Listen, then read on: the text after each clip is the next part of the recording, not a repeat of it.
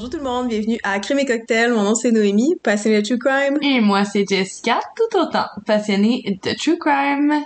Morgane, trouve ton introduction. Et moi, c'est Morgane. Je pense que la dernière fois t'avais dit genre ben ben baguette, pain baguette, quelque chose comme ça? Tu disais baguette pour dire cheers.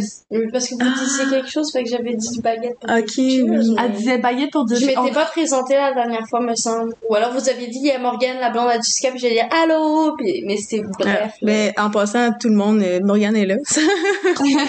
Je voulais juste mentionner que lorsqu'on a reçu Morgane pour la première fois et que tu as inventé le mot baguette en guise de cheers chinchin, il y a des auditeurs qui nous ont écrit après et qui nous ont dit Hey, la semaine d'après, vous avez oublié de dire baguette. Et qui s'attendaient à ce que ça devienne une tradition. Là. Donc, t'as été aimé, mon amour. On a eu beaucoup de commentaires positifs à propos de ta présence. Ouais, mais la baguette est une tradition, fait qu'il faut que ça devienne une tradition. Et voilà, donc à pas mal toutes les fêtes, euh, on pourrait peut-être avoir Baguette. Baguette, ma baguette, oui. ma baguette à moi. Croissant. Oui, on s'est dit que tous les euh, futurs invités du podcast allaient justement avoir leur mot de cheers chinchin. Morgane, toi c'est baguette. Euh, Je sais pas si tu voulais le garder pour toute la vie, mais là t'es faite. Baguette croissant. Oui, j'aime beaucoup les croissants. c'est fucking bon les croissants. Sérieusement, là, puis il y a une boulangerie à Montréal qui s'appelle la boulangerie pâtisserie Aroma. Si vous avez la chance dans votre vie une fois d'y aller et de goûter à leur pâtisserie, n'attendez pas. Allez-y. Ceci était spon- non. Non, mais si vous voulez nous Sponsorisé sponsoriser. par le Aroma. Montréalais, québécois. Mais s'il y a des personnes, euh, des entreprises intéressées à être nos euh, sponsors, euh, let's go. euh, oui. Quand je dis sponsor, je pense juste à Hunger Games. Je sais pas si c'est parce que je viens d'écouter les deux premiers Hunger Games, là, mais bon. On a Titi avec nous aussi. Vous allez l'entendre marcher. Il s'en va s'installer confortablement sur le divan où il ne fera plus de bruit de griffes. Non, en fait, il est en observation des voisins en syncope. Ah bon. Donc aujourd'hui, comme on vous l'a promis, on vous sort un petit épisode festif avec euh, Morgane, la française la plus cool du Québec. Puis on vous raconte, Jess et moi, des petites histoires de Pâques, puis euh, petit euh, fun fact drôle. On s'était mal comprises, moi puis Jess, puis euh, moi j'avais pas d'histoire aujourd'hui. Attends, attends, attends. Euh, euh, Qu'est-ce qui est encore plus drôle, c'est que c'est nous qui me texte, c'est comme allô? Donc euh, toute notre programmation va changer. J'aimerais ça que ça se passe comme ça.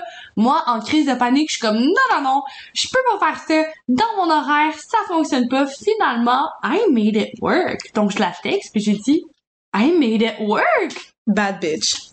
Mm, Thank you, mais il reste que tu l'as quand même pas fait parce qu'on était tellement mal compris. moi je pensais qu'elle elle voulait juste finalement en faire un, puis qu'elle raconte une petite histoire de Pâques, puis j'étais comme ah ok cool, ben good for you Jess, je suis bien excitée pour toi. Puis là ben on est arrivé tantôt, puis elle était comme attends t'en racontes pas, puis j'étais là non. Mais ben, j'ai j'ai fini par euh, patenter quelque chose, fait que ça va bien aller. bitch. Sur ce, j'ai envie d'entendre des histoires d'horreur, moi. Ouais, mais t'as un drink à nous présenter? Avant ça. Ah, la sangria, c'est vrai. La sangria Morgane, c'est c'est Ouais, alors aujourd'hui, on a décidé de faire un petit peu de changement la dernière fois qu'on a reçu Morgane sur notre podcast. C'est mon amoureuse qui nous a... En fait, c'est nous qui avons concocté, concocté le cocktail le préféré de ma conjointe. Et, et cette semaine, c'est elle qui nous a concocté le son cocktail préféré. euh, Fait que j'ai concocté une sangria, une sangria d'été tropicale à la noix de coco parce que je me suis dit que l'été arrivait bientôt ou pas, vu qu'on vit au Québec. Fait que autant euh, se réchauffer le cœur avec euh, de la bonne sangria, un petit peu d'alcool et compagnie. C'est une sangria composée euh, de ben, d'alcool. On a dit, tu veux-tu que je donne les ingrédients en détail? Mais vas-y, mon amour, j'aimerais ça que tu les donnes, toi qui es une très bonne barmaid en plus à la base. J'avais comme un sentiment qu'elle allait juste finir sa phrase là puis qu'on allait pas en savoir plus sur Non, la recette non, non, du ça cocktail. comme, le euh, que c'est bien bon la gang quand c'est pour vous. Non, mais pour rester dans le mystère, mon amour, c'est vraiment, vraiment, vraiment important. Ah. Fait que j'aimerais ça que... Mais non, mais j'aimerais ça que tu, tu donnes euh, les ingrédients, effectivement, du cocktail à notre auditoire. Alors, je vais me lancer dans l'arène pour notre cocktail du jour. Ma copine a mis deux onces de vodka dans un pichet avec des glaçons au préalable. Faut toujours mettre des glaçons dans un pichet de sangria. Là, si tu mets pas de glaçons dans ton pichet de sangria, Oui, puis Morgane, elle a dit très souvent qu'il manquait de glaçons aussi dans le pichet aujourd'hui. c'est un crime. Genre, il faut des glaçons. Mais pas trop, genre. Non, mais c'est parce que là, on en a pas assez. Ouais. Mais c'est, c'est, c'est la vie de vivre à Montréal dans les moments moments de coupure de congélateur aussi. Tu sais, il manque de glaçons. Il, il faut littéralement une bonne balance de glaçons. Fait que trouve ta bonne balance de glaçons et mets deux onces de vodka dans ton pichet plein de glaçons.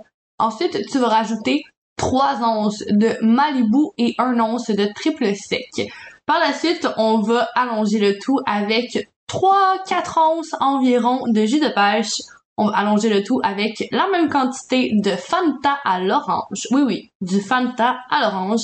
Et on va continuer avec la même quantité de vin blanc. Mélange le tout, sert avec un orange et surtout, présente-toi sur notre Instagram et notre TikTok pour voir la recette en visuel. Ça me fait penser, ce genre de drink-là, ça serait tellement bon avec... euh, sais, si tu sers ça au restaurant, là, tu mets un petit bâton puis tu mets des, euh, des petites pêches surettes dessus puis là, tu sers ton drink comme ça. Ouais, ou moi, ce que j'avais fait, c'est que je l'avais présenté vraiment sur des, il y a un bon paquet de glace. Fait que du coup, ben, tu sais, ça, ça fait presque une slush. Puis après ça, ben, tu fais brûler une orange en the top. Fait que c'est vraiment Ah, nice. ah, là, ça, c'est donne un cool. petit côté euh, amertume de l'orange et tout. Ce que je ris pas de toi, c'est juste que je pense que c'est la première fois de ma vie que j'entends quelqu'un parler de glace aussi beaucoup en aussi peu de temps. Ah, mais j'ai été barmaid pendant rire. presque six ans. C'est important de la glace dans un pichet de sangria puis c'est cave. Mais autant qu'il y a des endroits où t'as trop de glace parce qu'ils compensent puis ils disent, ah, ben, la personne va payer la glace tant qu'à faire. Autant que, ben, sincèrement, il y a des endroits où il y en a pas assez puis chez nous, à soir, c'est presque du jus de fruits, là. C'est pas une sangria, il y a pas assez de glace. Je, mais je, je la seconde, là, pour Ouais. avoir travaillé vraiment longtemps dans les restaurants, il y a un bon ratio de glace. Écoute, euh, quand j'étais barmaid, la petite grenouille, on faisait la sangria avec euh, du vin blanc, du Sprite, du jus d'orange, merci, bonsoir. Fait que le ratio, euh, pour moi, on va y aller avec les notes de nos drinks. Va en paix, ma chère co-animatrice. C'est moi qui commence, ok. Je vais reprendre une petite gorgée juste pour... euh, Te remettre dans le bain. Honnêtement, 9 sur 10. Ah ouais, j'aime Ouais, ça. j'ai- c'est excitant. j'aime bien. C'est le, le drink justement de dimanche passé, c'était un drink à l'orange. Euh, Là, ça c'est c'est des agrumes aussi, mais c'est super bon. Puis j'aime le petit mix de noix de coco. Moi, j'adore le Fanta. Fait que c'est plein d'affaires que j'aime bien ensemble. Pour la petite top notch, en France, on fait ça avec de l'orangina. Puis il y a des vrais euh, morceaux d'agrumes dans l'orangina. Bon, il y en a pas dans tous les dépanneurs obviously à Montréal, mais avec de l'orangina, ça rajoute une petite côté vraiment agrumé, épaisseur et tout, là. C'est le, c'est le fun. C'est le fun. Note finale, 9 sur 10 pour moi. Ben, moi, je vais y aller avec la même note que j'ai donnée pour le drink de la semaine passée. Je donne un 9.8, là. C'est vraiment une sangria à un ratio parfait. Genre, vraiment. Je l'aime beaucoup, beaucoup, beaucoup. Happy me, happy meal! Toi, mon amour, c'est quoi ta note pour ta sangria créée de ton propre cru? Parce que donne une note, là, c'est correct, là. Sois, euh, flatte-toi. Je vais être autocritique parce que, évidemment, il y a toujours place à l'amélioration. Mais un 8 sur 10, mettons. Juste parce que, sincèrement, le fait que ça manque un petit peu de texture en termes de vrai jus et de vrais fruits qu'on aurait pu mettre dans la sangria, ça aurait été plus agréable. Mais tu trouveras pas ça dans un bar, I guess. Soit un bon 8 sur 10. Colin Bin que c'est critique, un scorpion. Puis c'était une belle critique, par exemple. C'était Je sais, mais un 8 sur 10, là, le drink mérite plus, on va dire les vraies affaires. Essayez-le, puis dites-moi que ça mérite juste un 8 sur 10. J'ai littéralement bu de l'eau de piscine qui appelait ça un dirty martini quand je veux pas dire où par exemple quand Euh, j'étais sur une terrasse là puis ça m'a coûté 20 pièces fait que ouais non tout ça pour moi c'est c'est très bon 9 sur 10 Vraiment. Donc, euh, sur cette note, je dis... Cheers! chien chien baguette! comme on disait tantôt on va vous raconter aujourd'hui moi et Jess des petites histoires true crime ish picky past picky pasta Creepy pasta! j'ai j'ai dit? Non mon lapin Oh! Rest in peace Picky bad bitch creepy pasta puis euh, c'est Jess qui va commencer aujourd'hui Ah ah! J'ai vraiment hâte d'entendre tout ça. moi aussi Oui, donc l'histoire d'aujourd'hui, ça va pas être raconté comme je, je raconte une histoire, je vais vraiment me mettre dans la lecture pure et dure. Genre, je vais vous lire une histoire. Donc, euh, let's go pogo! Une douce mélodie de chants d'oiseaux et de soleil scintillant réveille Eléa ce matin-là. Comme tous les matins, elle empoigne son téléphone portable. 7h45. Étrange, Lily ne s'est pas réveillée. Du haut de ses quatre ans, elle ne tient plus en place des six heures tapantes et il est donc très rare pour Eléa de pouvoir profiter d'une grasse matinée. Elle tend l'oreille et confirme que son enfant semble bel et bien endormi. N'entendant que le silence, elle se permet de le briser en naviguant sur les différents fils d'actualité de ses réseaux sociaux. Quelques profils balayés plus tard, elle réalise qu'aujourd'hui c'est un jour très spécial. C'est Pâques. Très heureuse d'avoir prévu le coup au préalable, elle se lève donc de son lit ultra confortable et elle enfile sa robe de chambre avant d'ouvrir son placard. Ah, voilà, la planque à chocolat. Sur la pointe des pieds, elle sort de sa chambre et longe le couloir. Arrivée devant la porte de celle qu'elle appelle mon petit lapin, elle tend l'oreille de nouveau. Elle est automatiquement rassurée lorsqu'elle entend les petits ronflements discrets de son enfant. Parfait. Eléa passe la prochaine demi-heure à cacher les 36 pièces de chocolat qu'elle a achetées dans tous les recoins de leur appartement. Elle sourit en passant à une Lily pétillante de bonheur courant au travers de leur logis à la recherche des chocolats. Ah, qu'est-ce qu'Eléa adore? Pâques. Une quarantaine de minutes après avoir ouvert l'œil pour la première fois, Eléa refait son chemin jusqu'à la chambre de son enfant et, doucement, elle ouvre la porte. Elle hurle presque de surprise lorsqu'elle tombe face à face avec une Lily complètement réveillée, les yeux grands ouverts, les fesses bien assises sur le rebord de son petit lit tout bleu. Lily? Tu es debout? Oui. La réponse évasive de Lily déconcerte légèrement sa mère, mais elle renchérit tout de même. Depuis longtemps? Oui. Étrange. Eléa fronce les sourcils, s'approche de son petit lapin, elle se penche à son niveau, caresse doucement ses cheveux bruns frisés et demande d'une voix douce Mais pourquoi tu n'es pas venu me réveiller, mon petit lapin? Ben, justement, à cause du lapin. Le déclic. À la fois douloureux et attendrissant. Un doux mélange d'émotions frappe Eléa comme un train. Sa petite précieuse Lily n'a pas osé la réveiller pour ne pas interrompre la préparation de la chasse au chocolat. Quel enfant exceptionnel. Eléa serre Lily dans ses bras pendant quelques instants, puis elle décide qu'il est enfin temps. Lily a assez attendu que la chasse au chocolat commence. Lily débute sa chasse dans la cuisine. Elle trouve tous les chocolats en moins de 20 minutes. Un vrai petit prodige. Il y a des chocolats qui étaient vraiment bien cachés. À l'intérieur de la machine d'espresso, dans la miche de pain, dans le sachet de riz. Puis, alors que Lily ratisse la salle de bain, Eléa prend la mesquine décision de tricher. Elle récupère un des chocolats rapatriés dans la cuisine et elle décide doucement d'aller le cacher dans la chambre de sa fille. Elle est persuadée que Lily ne pensera jamais à fouiller sa propre chambre. Le petit génie sait très bien que sa maman a tout placé alors que sa porte était fermée. Et Léa se dirige donc sur la pointe des pieds vers la chambre de Lily et tout doucement, elle ouvre un tiroir, enroule le petit chocolat dans une paire de bas. Ha ha!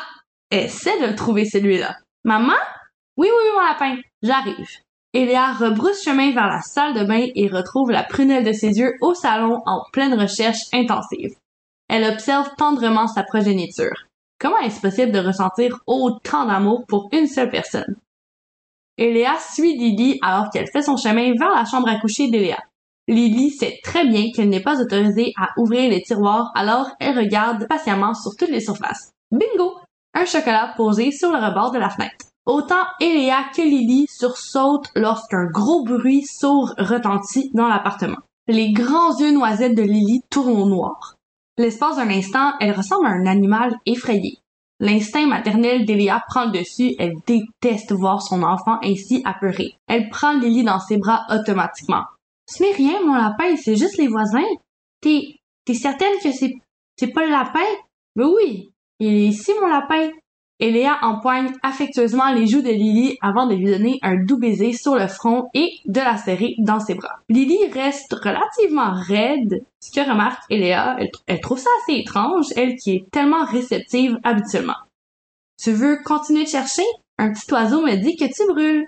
Lily comprend alors qu'elle est à quelques centimètres de mettre la main sur un autre chocolat, alors elle oublie la peur qu'elle vient de ressentir et elle reprend ses recherches. J'ai tout trouvé, maman, regarde! T'en es certaine, mon lapin? Ben oui.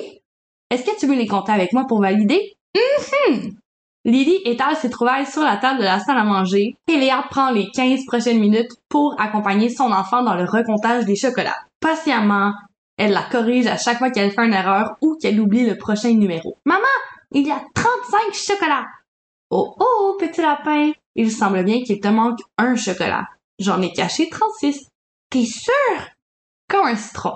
Cette réplique ne manque jamais de faire sourire Lily. Sauf cette fois. Un léger sentiment de culpabilité commence à s'installer au fond d'Eléa. Elle le chasse rapidement. T'es certaine d'avoir bien vérifié toutes les pièces? Qu'est-ce qu'elle est expressive, cet enfant? On peut presque voir toutes les neurones s'activer au travers de ses yeux. Hum, ben, tout sauf ma chambre. Est-ce que tu veux aller vérifier? Mais, je faisais des doudous quand les chocolats se sont cachés. Y a-t-il quelque chose de plus attendrissant que la naïveté d'un enfant? Mais, qu'est-ce qui dit que les chocolats ne passent pas sous les portes? L'éclat d'illumination dans les yeux de Lily réchauffe le cœur d'Eléa pour une énième fois depuis le début de la chasse au coco. Elle court dans sa chambre avec toute l'excitation du monde. Elle regarde sous son lit, dans ses draps, au travers de ses tiroirs, sur ses tables de chevet. Après une bonne dizaine de minutes intensives, elle regarde sa mère complètement déconcertée.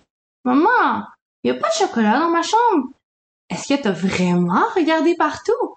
Lily fronce les sourcils et ses yeux s'emplissent de larmes. Oh non! Le sentiment de culpabilité revient frapper Eléa en plein visage. Lily se met à pleurer tout en se recroquevillant sur elle-même. Maintenant en position fétale, elle continue de briser le cœur de sa mère, une larme à la fois. Mais voyons, mon petit lapin, qu'est-ce qui se passe? Elia s'approche doucement de son enfant, se penche à son niveau, elle pose une main sur l'épaule de Lily, le cœur en miettes, la culpabilité plein de visage. Je veux pas. Tu veux pas quoi, mon lapin? Je veux pas le déranger, le lapin. Pleine d'incompréhension, Elia flatte le dos de Lily en creusant dans son esprit pour trouver une réponse. Est-ce que Lily est en train de lui dire qu'elle est fatiguée de chercher? Après tout, ça fait quand même plus d'une heure que Lily recherche dans tout leur appartement. Ça ferait du sens qu'elle soit fatiguée. Mon lapin, est-ce que tu veux juste plus jouer? Non! Ok, je comprends. Est-ce que tu veux que j'aille moi-même chercher le dernier chocolat? Oui. Elia s'élève et Lily la suit du regard. Ce regard qui ressemble à un animal effrayé une fois de plus. Le regard de Lily s'adoucit lorsqu'Elia ouvre le premier tiroir de sa commode, cependant. Elia déroule une paire de bas et sort le petit chocolat. Yay! Merci, maman! Lily quitte sa chambre en gambadant, suivie d'Eléa. Elles se dirigent toutes les deux vers la cuisine, puis Lily prend soin de positionner ses 36 chocolats en rangée sur la table de la cuisine pendant que sa mère cuisine des crêpes au chocolat. Eléa a toujours adoré Pâques. Elle tente depuis quatre ans de rendre cette fête complètement magique pour Lily, de sorte qu'elle aussi adore cette fête rassembleuse. En après-midi, elles sortent toutes les deux pour prendre une marche. Elles reviennent 20 minutes plus tard et Eléa est surprise de retrouver le ventilateur au-dessus du four allumé. Étrange.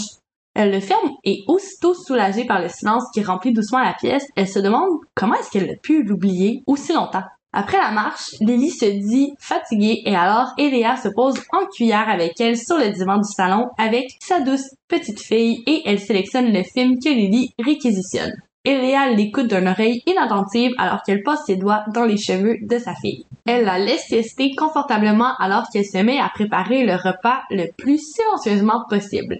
Elles mangent ensemble et elle écoute deux autres films, non sans que Lily s'endorme à quelques reprises. Puis, éventuellement, vers 22 heures, Elia décide qu'elle a assez laissé sa jeune fille veiller et qu'il est temps de la mettre au lit. Elle est endormie sur leur divan depuis à peu près une demi-heure. De toute façon, elle risque de ne même pas remarquer le transfert. Doucement, elle prend le corps endormi de son enfant dans ses bras et elle le porte vers la chambre à coucher. Plein d'amour, elle pose Lily sur son lit, la borde, pose un doux baiser sur son front avant de caresser une ultime fois ses cheveux pour ce soir. Elle ne regarde pas derrière elle lorsqu'elle entreferme la porte, de sorte que Lily ne soit pas réveillée par le feuilleton qu'Eléa s'apprête à aller débuter dans le salon. Eléa se verse un grand verre de vin blanc, démarre son émission fétiche et passe la prochaine heure à relaxer avant de se diriger dans son lit. Alors qu'elle est à quelques millisecondes de tomber dans un profond sommeil bien mérité, elle entend les pas légers de Lydie qui se dirige vers sa chambre. Eléa ouvre ses yeux et elle se demande les raisons pour lesquelles sa petite douceur vient la déranger. Elle espère secrètement ne pas avoir à partager son lit. La petite Lily grouille comme un ver de terre dans son sommeil. Maman, le lapin, il est là. Quel lapin, Lily? Celui qui a fait boum il vit dans mon garde-robe. Ah, pauvre petit lapin. Les cauchemars de Lily se multiplient dans les dernières semaines. Il va vraiment falloir vérifier ça avec le docteur si ça continue. C'est juste un cauchemar, Lily. Retourne te coucher, mon lapin. Lily baisse sa tête, résignée. Elle retourne jusque dans sa chambre et terrifiée, elle se positionne dans son lit. Elle monte la couverture et se met à l'abri sous ses draps en pleurant tout doucement alors que le grand homme effrayant positionné dans son garde-robe entrouvert se prépare à sortir de sa cachette. Sur sa tête, une couronne avec des oreilles de lapin. Fait qu'il y avait quelqu'un caché dans le garde-robe depuis tout ce temps, Oui. qui avait des oreilles de lapin, puis qui il faisait quoi la petite fille? J'ai même pas envie de savoir. Don't, don't even answer the question. Don't. Don't. J'ai fou aimé ça, mon dieu, c'était spooky. J'ai une confidence à faire. C'est moi qui ai écrit l'histoire. Oh my god, mon amour! J'étais tellement investie dans l'histoire, là. J'ai full aimé ça. C'était vraiment bien écrit puis très bien raconté. Merci. Genre, sincèrement, le fait de savoir que Chris, y avait quelqu'un dans le garde-robe depuis tout ce temps, tabarnak! C'est tellement freaky, là. Est-ce que ma femme est talentueuse? Oh, oh, oh, oh. Mais sérieux, si vous avez pas aimé l'histoire, je suis vraiment navrée. Mais si vous Pas l'avez aimé, je suis flattée. Bon, c'est c'est difficile d'y aller après ça parce que c'était, ma foi, excellent. Mais moi, j'ai une, petite histoire puis un petit, pas un fun fact parce que c'est un true crime fact puis c'est- y a rien de fun là-dedans, mais c'est une histoire que j'ai trouvée sur euh, sur internet d'une fille qui a vécu ça puis l'autre, ben vous allez voir c'est quoi là, mais que je le dise. Je vais le lire la première histoire au jeu parce que je voulais garder comme le l'essence de l'histoire, mais c'est pas moi qui l'ai vécu, c'est la fille sur Internet. Bref. Quand j'étais plus jeune, je vivais près des bois et je pouvais voir un cimetière depuis mon balcon arrière. Ça, c'est spooky. Moi, je voudrais jamais acheter une maison où on voit un cimetière. Sérieux? Sérieusement, depends. Parce que, Non. techniquement, Non. Non. It's never happening. Non. Bref, je vais continuer avec l'histoire. Un jour de Pâques, je me souviens m'être réveillée et avoir vu le lapin de Pâques avec l'un de ses costumes terrifiants qu'on peut voir sur Internet. Et ce qui m'a marqué, c'est que je me souviens avoir senti le foin mouillé. Quand je me suis réveillée, j'en ai parlé à personne, mais il y avait un œuf de Pâques supplémentaire dans ma maison que mes parents n'avaient pas caché. Des années plus tard, quand j'étais au secondaire, j'ai demandé à mes parents si dans le passé ils s'étaient déguisés comme le lapin de Pâques et étaient entrés dans nos chambres.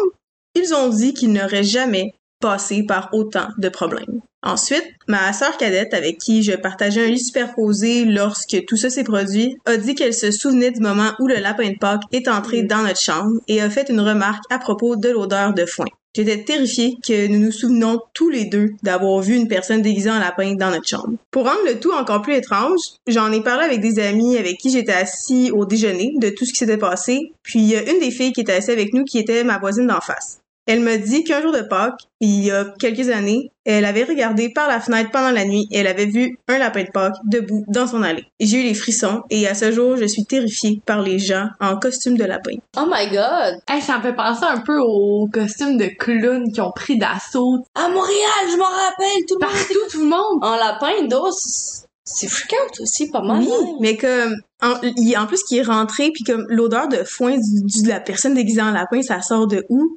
Comme c'est fucking bizarre comme histoire. Ah, tellement. La personne, elle s'est jetée dans genre du purin ou de la bouse dans une ferme juste pour faire genre que c'était vraiment un petit lapin des champs, genre. Ouais. Puis bon, pour finir le tout, j'ai une petite pas histoire, mais c'est juste des faits qui se sont passés. Euh, à Chicago, on le sait à quel point que la violence est assez euh, intense là-bas. Puis la violence des gangs de rue était à son plus haut niveau en 2014. Puis ben, ils ont pas fait exception pendant un week-end de Pâques. Pendant ce week-end-là de Pâques de 2014, il y a 45 personnes qui ont été abattues. 9 ont été tuées et 36 autres ont été blessées par la violence armée. Mais voyons. Euh, cinq des victimes étaient âgées de 11 à 15 ans et plusieurs avaient été abattues alors qu'elles jouaient dans un parc à côté d'une école primaire.